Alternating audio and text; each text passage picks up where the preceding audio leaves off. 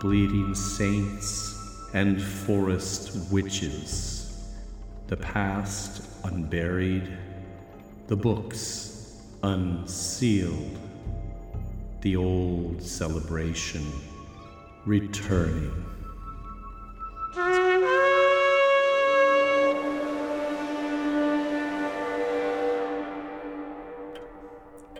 Hello, and welcome to my study. Please uh, come in and have a seat. All the books surrounding you here are those used to research our show, and the individual to my right, along with uh, managing domestic duties, serves as our reader for any passages that will be uh, directly quoted from these sources. Her name is Mrs. Carswell. Hello. Well, we'll be uh, moving back to uh, a more traditional and folkloric topic in this episode. But uh, before we get to that, we wanted to give some updates on the bee circus. Yes, the packages arrived. Indeed, they did. And uh, for those who haven't uh, heard our last few episodes, uh, Mrs. Carswell's mother, uh, who is also a beekeeper. As was her mother before her. There are generations of us. Yeah, so I've been told. Anyway, her mother mailed the uh, boxes of her uncle's props, all the stuff that he once used in his bee circus. He kept trained bees and used to drive around the country giving shows. Yes, like a, a flea circus, but with bees. I've started training a few of my bees already. Alex, for instance, can climb a little tower now and ring a bell. Some of you heard that demonstrated last episode, and uh, you have another one you've uh, been working with who can roll a little ball. Myra, yes. I think she's going to be a star. It, it's really rather remarkable. Thank you. I only have her pushing the ball at this point, but I'd like to train her to get on top of it, to roll it, like a lumberjack rolling a log in a river. Uncle Ebert had an Italian honeybee that could do that. Italians are known for their circus skills. That's the type of bee, not where he comes from. Hmm. Italian versus Carniolan. Most of my hives are Carniolans. Okay. Italian honeybees are very easygoing and simpler to work with, but they can be a little lazy.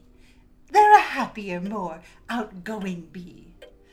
Carniolians are moodier and more artistic. They're from Slovenia. The Slavic soul. I guess. So, when are we going to open that box? Well, now, if you like. Uh, we set aside one of the packages with the idea that we would uh, do a sort of uh, unboxing video or audio in this case. It's something to let listeners share in the process as we box cutter behind the box. Oh, I see. So, Mrs. Carswell is doing the honors right now, uh, opening things.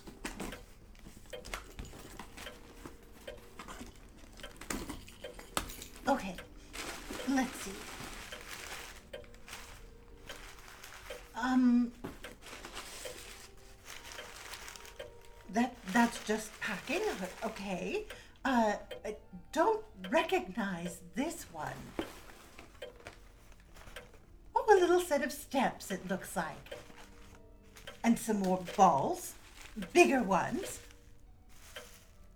Oh, oh, and those. Those are tethers on the spools, a, whole, a whole box of them. See the little bridles, I, I guess on the end. To uh, attach the bees? Yes. That won't be easy.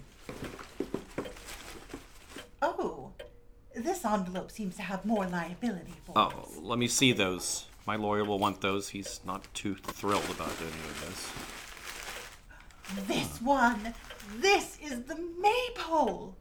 That might be a little hard and and a ramp, I, I guess. And oh, um, oh, here's another ladder. L- let's see. Colored cards. N- not really sure about those. And oh, that's the snowman. They would build a little snowman for the Christmas show. Once you get them rolling balls, they can build a little snowman, and they'd hang Christmas balls on the tree, and there was a big fat beetle in that one. Sometimes he used other insects, but not often. It was a Santa beetle with a little beard and cap.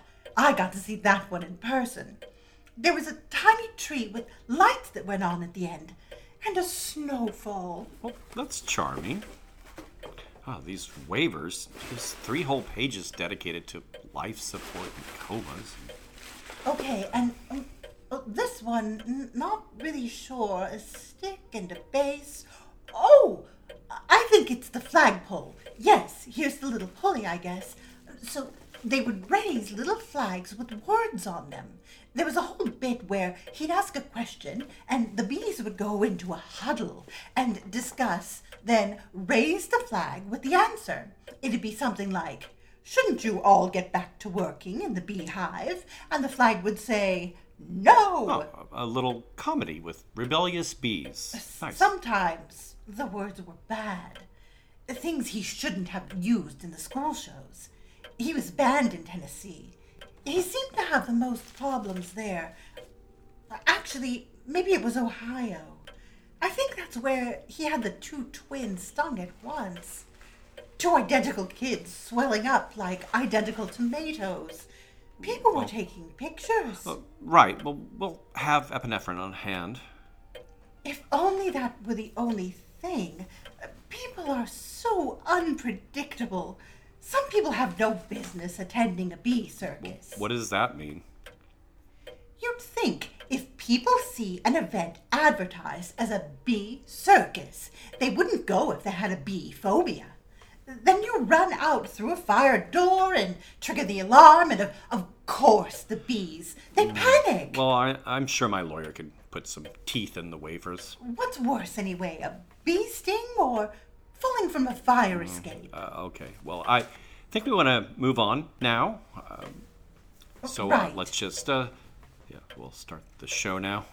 Uh, episode 73 The Dybbuk.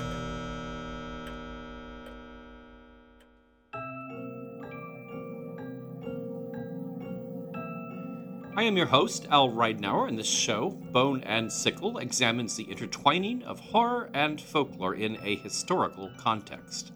I started this show as a way to further explore this area of intersection after writing my book, The Krampus and the Old Dark Christmas.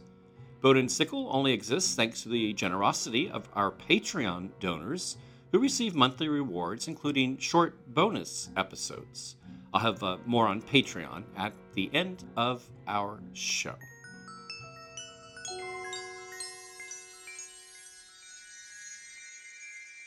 What will happen when this box gets open? You can die. You can get killed. Am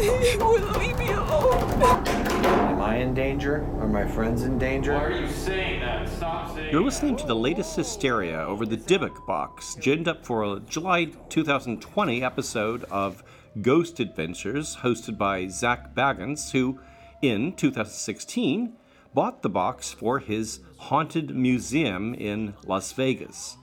Opening the box supposedly released a dark figure into the building. It's in the museum. That something has been released from the Dybbuk box. It's all around it. And that just in time for the museum's summer reopening and Bagans' 2021 series set in the museum.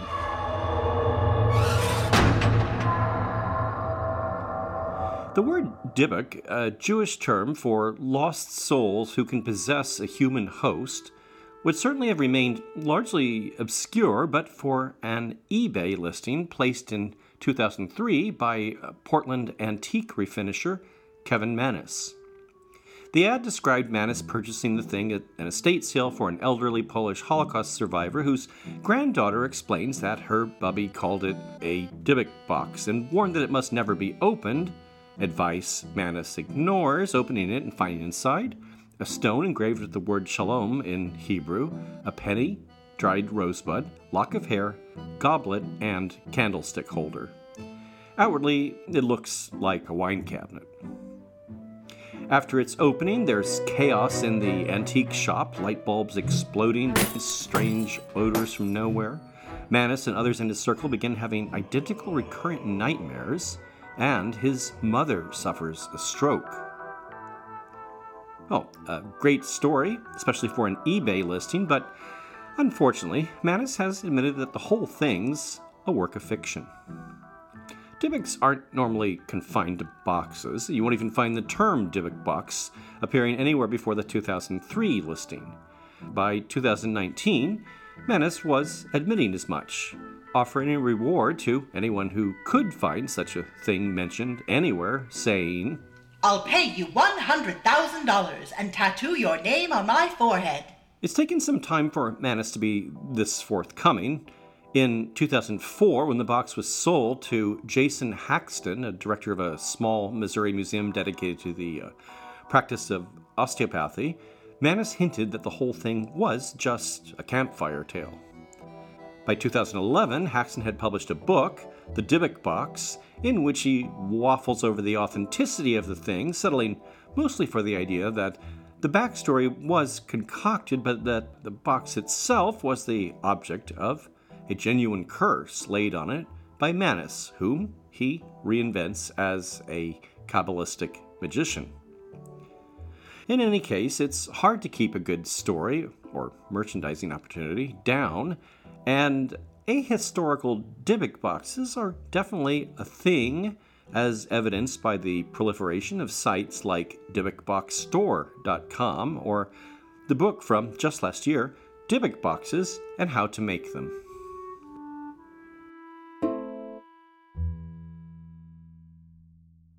And then there's the movies and paranormal shows like Ghost Adventures, for which Mannis invented a whole new installment in the saga, elaborating on camera about 10 boxes hidden around the globe that together were used to summon an evil spirit to fight the Nazis. Because the more Nazis you can put into any Jewish story, the better. Uh, being so accommodating with their Dybbuk box tales, Mannis and Haxton were hired as consultants for the Based on a true story. 2012 horror film, The Possession. There aren't any seams. What does that mean? I think whoever made this didn't want anybody to open it. The box here is purchased by the daughter of a couple in the uh, process of divorce, something adding to the tension building up to the possession of the daughter by the Dybbuk. When the dad approaches members of the uh, local Hasidic community seeking help, he's rejected by the uh, older conservative men, but exorcist duties end up being performed by a younger and painfully hip Hasid, played by Matthew Miller, an actor musician billing himself as a Hasidic reggae superstar. Once the box is open, people die. There was also a uh, truly ridiculous Dybbuk film, Sans Box, from 2009, Unborn, which features Gary Oldman as a Jewish exorcist. For he will command his angels in your behalf to guide you in all your ways, that you will lift the stone, and you will tread upon the lion. And in the movie, there are also creepy twins, monster dogs, and supernatural Nazi experiments in a concentration camp because you gotta have the Nazis. A uh, truly good Dybbuk film that I won't say much about since I'd encourage listeners to see it for themselves is the 2015 Polish film Demon.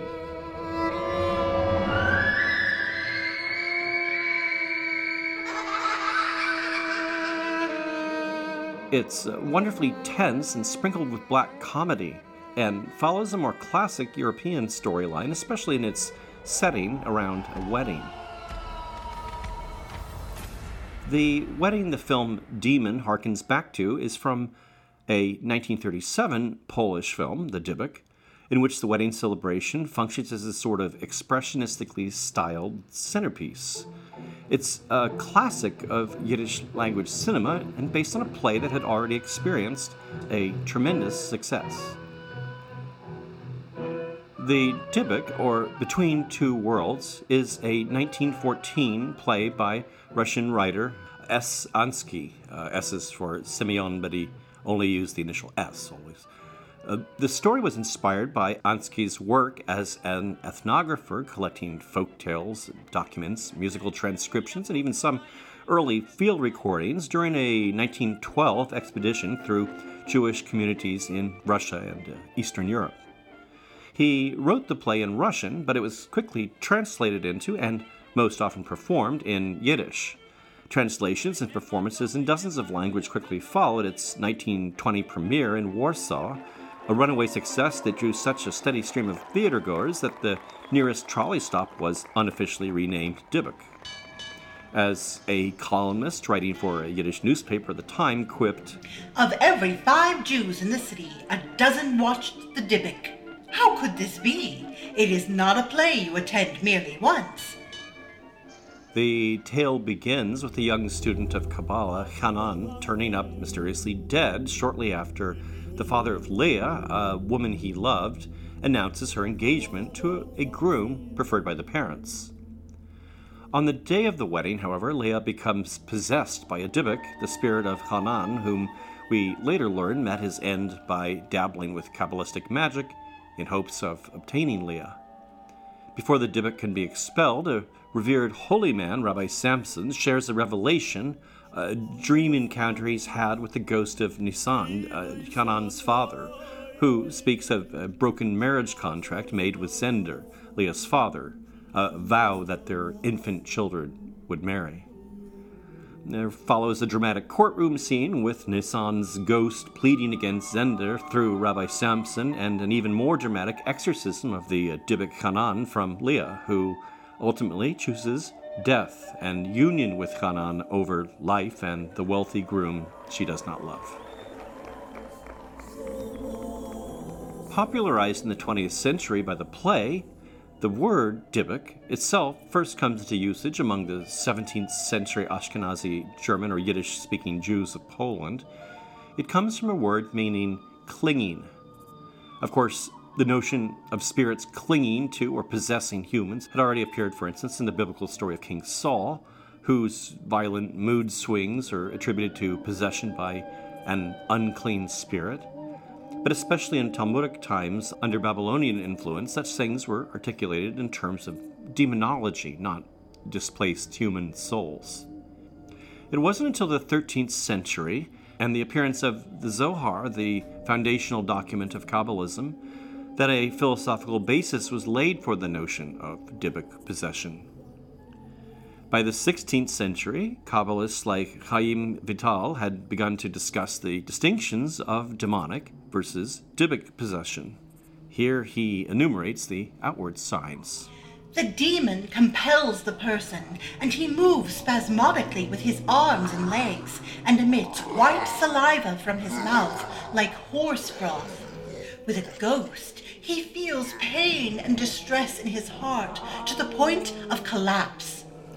The story of Dybbuk, how it's known today, really begins with the 16th century explosion of incidents in Sfat, a uh, mountain city in northern Israel. After the expulsion of the Jews from Spain in 1492, influential Kabbalists from that country, where the Zohar had been written, settled in Sfat, joined by Jewish immigrants, primarily from Italy, but also Germany and North Africa. Even today, Sfat is so strongly associated with Kabbalah that tourism skews toward the mystic. There are, are, bustling Kabbalah schools and libraries, art galleries advertising Kabbalistic art, and the tourist friendly services of Rabbi Eliyahu Kay, who offers custom Kabbalistic decodings of clients' names based on where the letters appear in the Torah. But what really cements Sfat's status as one of the four holiest cities of Judaism is the hillside cemetery, which dominates the town as an ever present backdrop. Among the thousands of graves and burial caves are many painted blue, those belonging to particularly revered sages or uh, tzaddikim, that is, righteous ones. Prayers offered at those graves are particularly redemptive.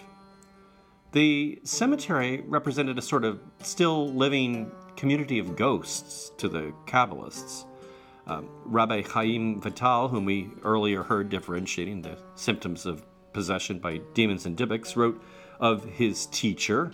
Sometimes he would gaze from a distance of 500 handsbreadths at a particular grave, one among 20,000 others, and would see the soul of the dead there interred, standing upon the grave. To lie within this holy cemetery even provides a sort of spiritual head start, according to uh, Fez born Kabbalist Abraham Azoulay, writing in 1619. One who dies and is buried there, since it is a high place with air, purer and cleaner than any city in the land of Israel. His soul, therefore, speedily sails and flies to the cave of Machpelah in order to pass from there to the lower Garden of Eden. The first and foremost figure in Tzfat's association with Kabbalah is Isaac Luria, nicknamed Ha'ari, meaning the lion. Born in Jerusalem, he moved to Tzfat around 1569 and is chief among the sages buried in the town cemetery. Isaac Luria was that teacher Chaim Vital described perceiving spirits standing on graves. Just as uh, Socrates is only known through the writings of Plato, Luria's teachings were not written down by him but by Vital, recorded in a book called The Tree of Life, the foundational text of Lurianic Kabbalism, the most dominant school of Kabbalistic thought from the 16th century onward. Influenced by Luria, Tzfat became a sort of spiritual hothouse characterized by extremes of devotion, asceticism, and visionary experience. The expulsion of Jews from Spain had ratcheted up this uh, sense of apocalyptic fervor and was interpreted as a prophesied time of trial preceding the coming of two messiahs, events which in the Zohar were linked with the region of Galilee and nearby Mount Meron. Luria even suggested that he himself was Mashiach ben Yosef, the first of the two prophesied messiahs. There are more than a half dozen stories of Dybbuk's in Tzfat, more if you count another kind of spirit possession we'll get to later. We'll look at a couple of the more interesting ones, beginning with one overseen by a rabbi by the name of Elijah Falcon.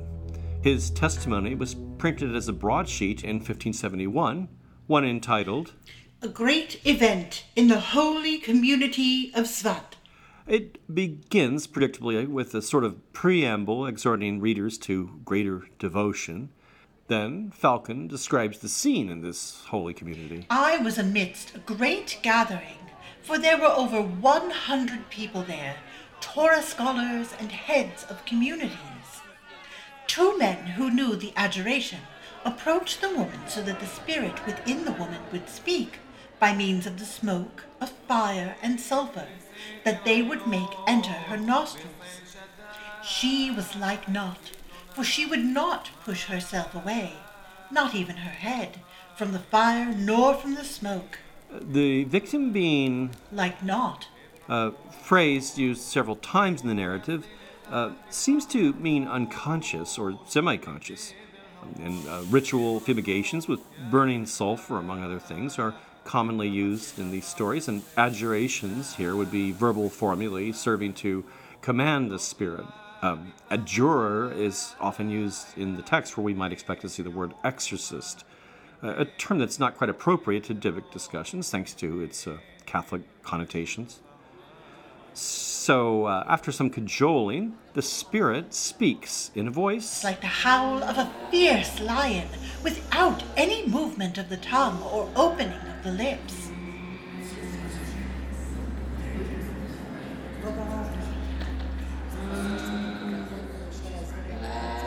Later in the story, another sign of a foreign intelligence possessing the host is described, one that's taken as a standard sign of possession in Catholic exorcism stories. In addition to the uh, Aramaic that would have been spoken in Galilee at the time, the possessed woman speaks in Hebrew or the holy language, and in the Arabic tongue, and in the tongue of Ishmael called Moorish. The woman did not know any of these languages. As with the Catholic rite, the banishing ritual always includes, as a preliminary, the command that the spirit identify itself. And after some resistance, the spirit does identify itself as that of Samuel Zarfati, providing further details about uh, having died in Tripoli and having a son, information which the text implies is familiar to those gathered around. The Dybbuk is always the spirit of one who has sinned, Repudiation of the sin ideally would help serve the spirit to move on, and so the uh, adjurers or the rabbis demand to know what sins the spirit committed in life, and after some evasion, he answered and said that he had been a type of heretic, and that he had said that all religions are the same. And they asked him, And now, of what mind are you regarding this? And he responded like one groaning with a voice crying and raging, and said, I recognize that I sinned, transgressed, and wronged. The rabbis promised to pray for his soul, at the same time calling for him to flee to a barren wilderness. They prepared to blow a shofar, a traditional element in these rites, at the blast of which is understood to shake loose the bonds by which the spirit clings to its victim. But before what would seem to be a sort of final dramatic step in the procedure, the spirit begins an odd sort of dickering with the rabbis, expressing a preference as to which rabbi should blow the shofar and which should offer prayers. The shofar is blown according to his preference, but the cagey spirit does not depart, further stalling with exchanges in which he expresses a dim view of his own son's potential. Then they said to him once again that he must depart, since they did for him according to his will. The Spirit responded, Let a little time pass, then I will depart. They asked him, Do you want your son to pray for you or learn Torah? He said that it would not help at all, and that his son was unsuited to learn Torah. With the process somewhat derailed, one of the rabbis decides to gratify his personal curiosity, asking about the spirit's experience in the grave, about the beating in the grave, chibut ha-kever, a beating with a fiery chain Kabbalists believe to be meted out by Duma, the angel of the grave. Another rabbi argues that a dybbuk doesn't enter the grave, which the spirit takes the opportunity to correct. I entered on the day of my burial, and on that same night they removed me, and I did not enter again. They here presumably refers to Duma and angels assisting him. And from that very time, which was nearly three years ago, I have gone from mountain to mountain, from hill to hill. I did not find rest in any place, except that for a period of time I was in Shechem, where I entered into one woman, and they placed amulets upon her, so that I was unable to remain upon her further. He goes on to describe seeking refuge in a synagogue but being set upon by protective spirits of departed sages who trample him. The rabbis continue their questioning. And they said to him, And how did you enter this woman? Is she not forbidden for you? He said, What can I do? For I found no rest anywhere than inside her. And if she is a married woman, have you no reservations about copulating with her? The spirit responded, And what of it? Her husband isn't here, but in Salonika. The sexual reference is surprising here, but not entirely. I don't know what word's being translated as copulating, but from other hints we'll get to, it's clear there can be a sexual aspect to all this. The rabbis then doubled down, pushing the spirit to depart, to uh, exit through the woman's big toe, uh, detail mentioned in a number of these cases. He then tried to deceive them into believing that he had departed the way that they told him. He raised her legs and lowered them one after the other with great speed time and again. And with those movements which he made with great strength, the cover that was upon her fell off her feet and thighs, and she revealed and humiliated herself for all to see again, this sexual aspect. Um, the woman is recovered out of modesty, and then she reaches to touch her feet with the fingers, as if he was pushing the spirit that was in the flesh through the nail by means of that touching. And then suddenly she began to speak. She was sitting and saying, He has already left. The rabbis suspect it's still the spirit speaking, trying to deceive them.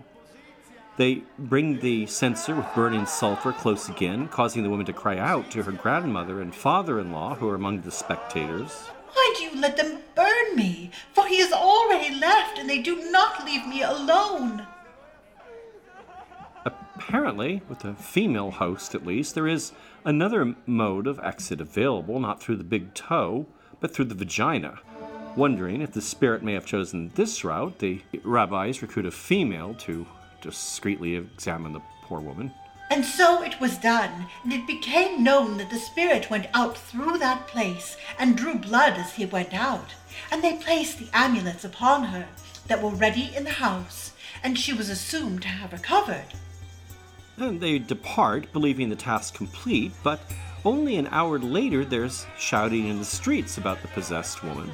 And they rush back and saw her glazed eyes and labored breathing, and from these signs they knew that he was still in her. once again, The whole city, Jews and Turks, were coming one after the other to her to see the terrible thing that was astonishing to the eyes of every man. the rabbis debate whether the spirit actually left and returned, or perhaps never left. It suggested that the amulets were ineffective because they were not written specifically in the victim's name. And they're eager to hush up the matter, fearing a mob may want to burn the woman.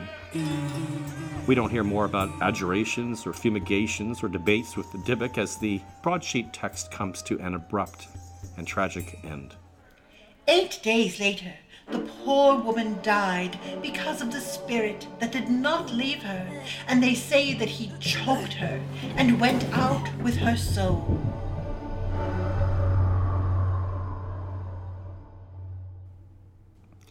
Our next tale of possession, told under the heading The spirit in the widow of Sfat. is said to have taken place in 1572 and involves Chaim Vital wrangling with the Dybbuk.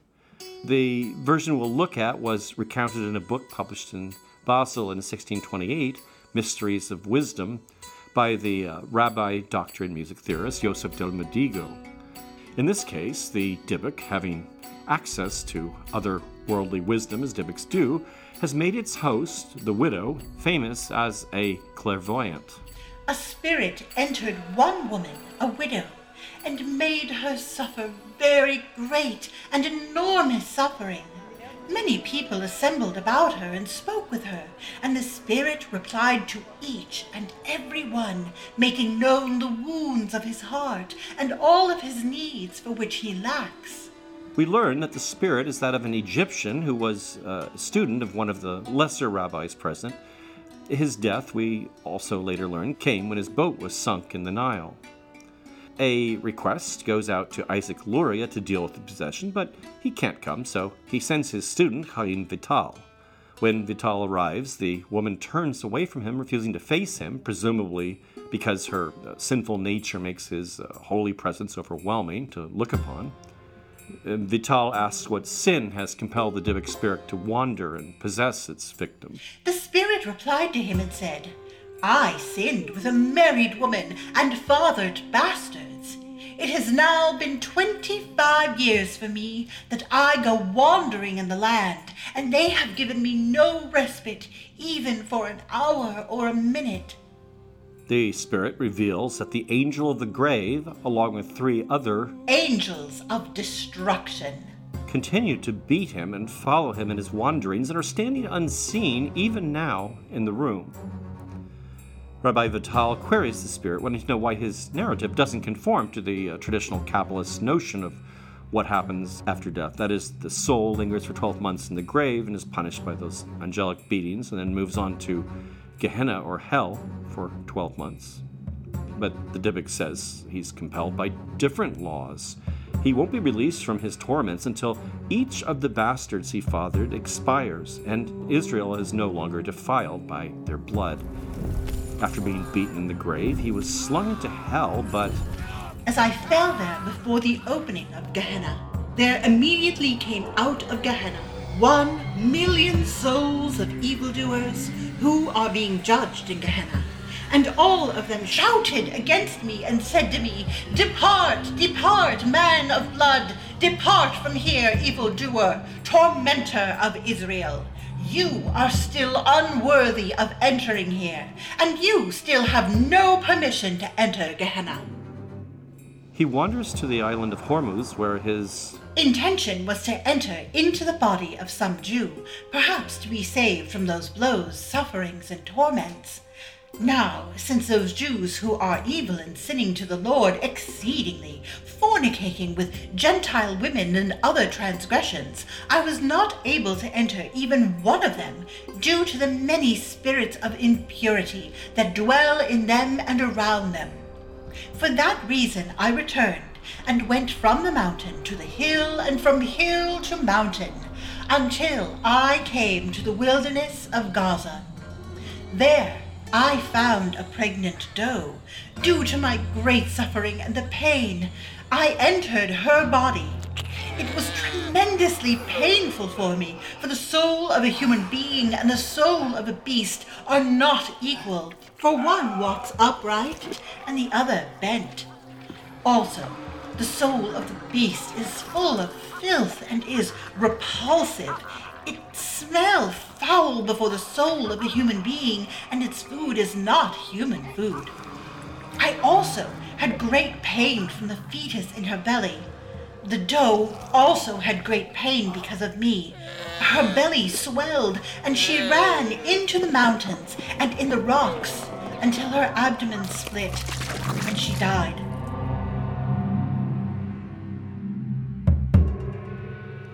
He then flees to a city in Palestine and surprisingly enters the body of a Cohen, that is, a member of the priestly caste, and even more surprisingly is driven out not by fellow Jews, but Muslim clerics summoned for help. After this, he flees to Sfat and into the body he now occupies. We might assume that the uh, Palestinian priest the Dybbuk entered was uh, not as righteous as might be expected. And it is suggested in this narrative, though not every Dybbuk text, that some fault for the possession lies with the host. In the case of the widow he now occupies, the spirit says he was only able to enter when she swore in frustration at being unable to get a fire started in the hearth. What's more, the Dybbuk informs Vital, the widow is skeptical of scriptural miracles, including the parting of the Red Sea by Moses. Addressing the woman directly, Rabbi Vital asks whether she has faith in the scriptures. She responded, Yes, Master. I believe in it all with perfect faith, and if I had at times a different view, I regret it. And she began to cry. And this clears the way for a proper banishing. And along the way, we learn why the left toe is the preferred mode of egress. Immediately, the rabbi declared a ban on the spirit to depart, and he decreed upon him that he not depart by way of any limb other than via the little toe of the left foot. Because the reason is that from the limb that it departs, that limb is ruined and destroyed utterly. And the rabbi intoned the names that his teacher had transmitted to him, and immediately the little toe swelled and became like a turnip, and the spirit left by that way.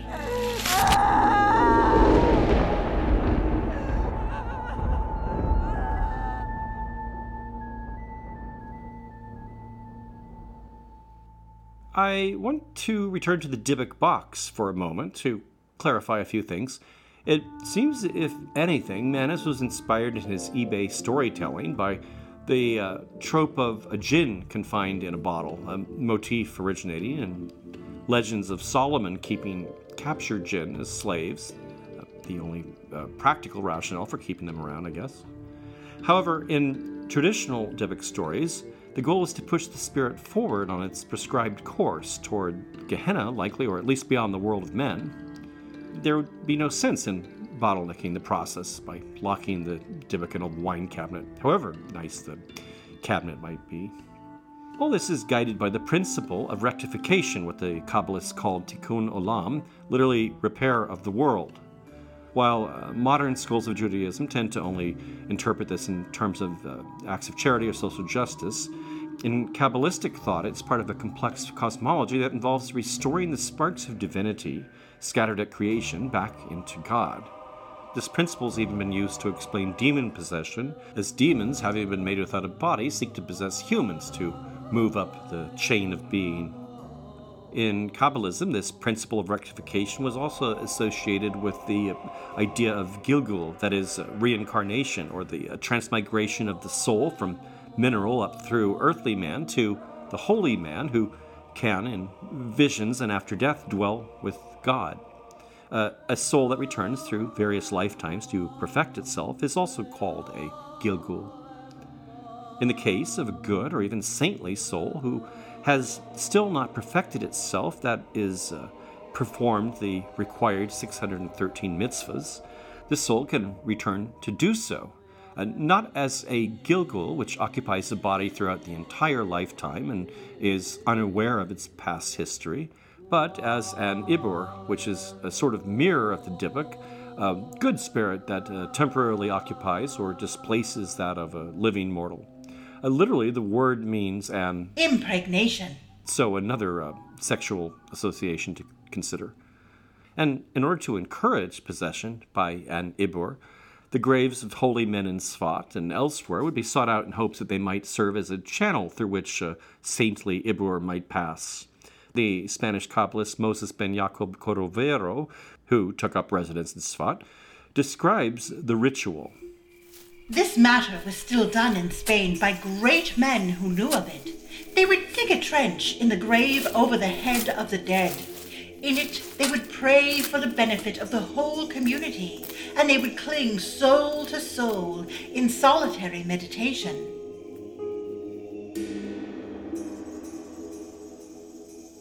Chaim Vital records a number of interactions with the holy dead including one in his spiritual autobiography, Book of Visions.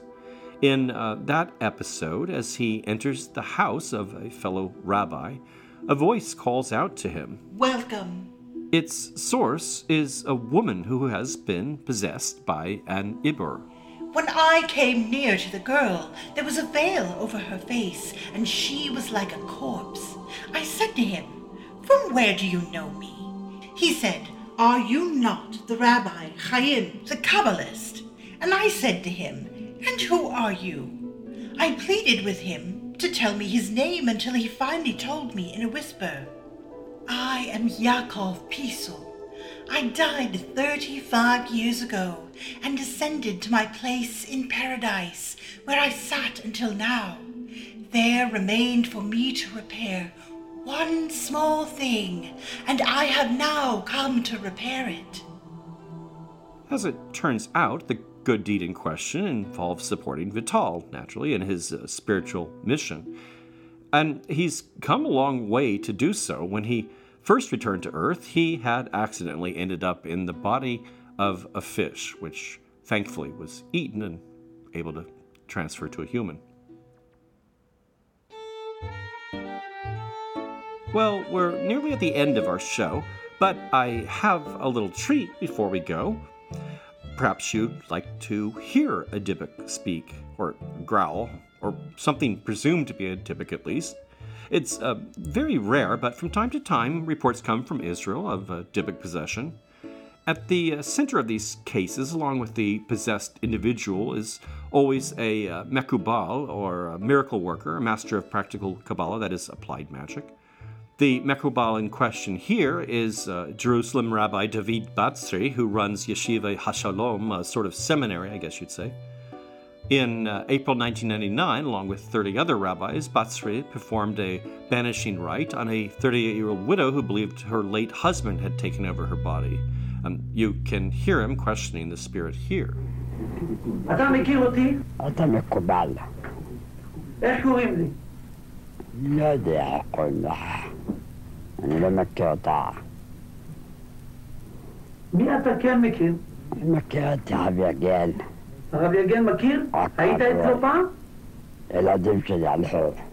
I don't speak Hebrew, so I'm not sure what's being said, but speaking unknown languages is a sign of possession, after all. The uh, Dybbuk was said to have nearly choked the woman as it attempted to exit through her throat, but thankfully was redirected by Batsri to exit through her toe, of course. In 2010, Batsri performed a similar ritual in a subject who'd come all the way from Brazil. In uh, both cases, throngs of curious would be spectators crowded around the yeshiva, some even scaling the facade of the building to watch through windows. And both rituals were recorded and even broadcast locally on pirate radio.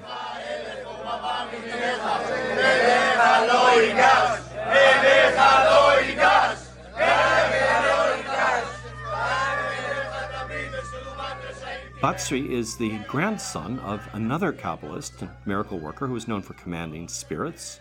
He was also famous for crafting and writing about protective amulets and for turning his magical talents against the Nazis during World War II, but that's another story for another time, uh, actually, for the Patreon blog.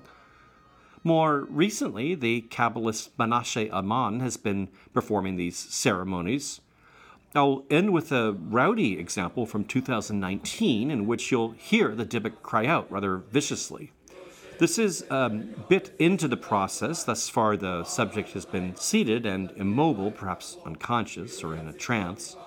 And all at once, he's up and then he's down, rolling on the floor in spasms. Along with uh, various prayers and psalms being chanted, you'll eventually hear one word uh, chanted over and over, which means go, go, go.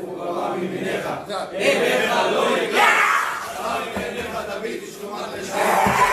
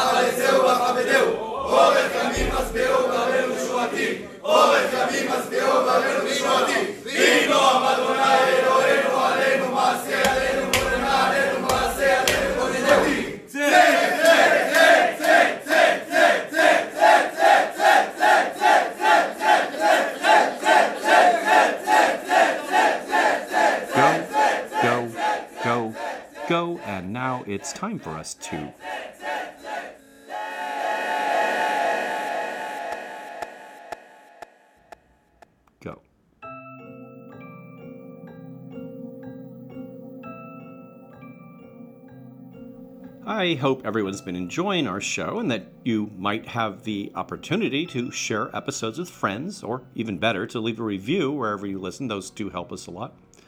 As I mentioned at the top of the show, these episodes only keep coming out because of the support of our lovely Patreon subscribers.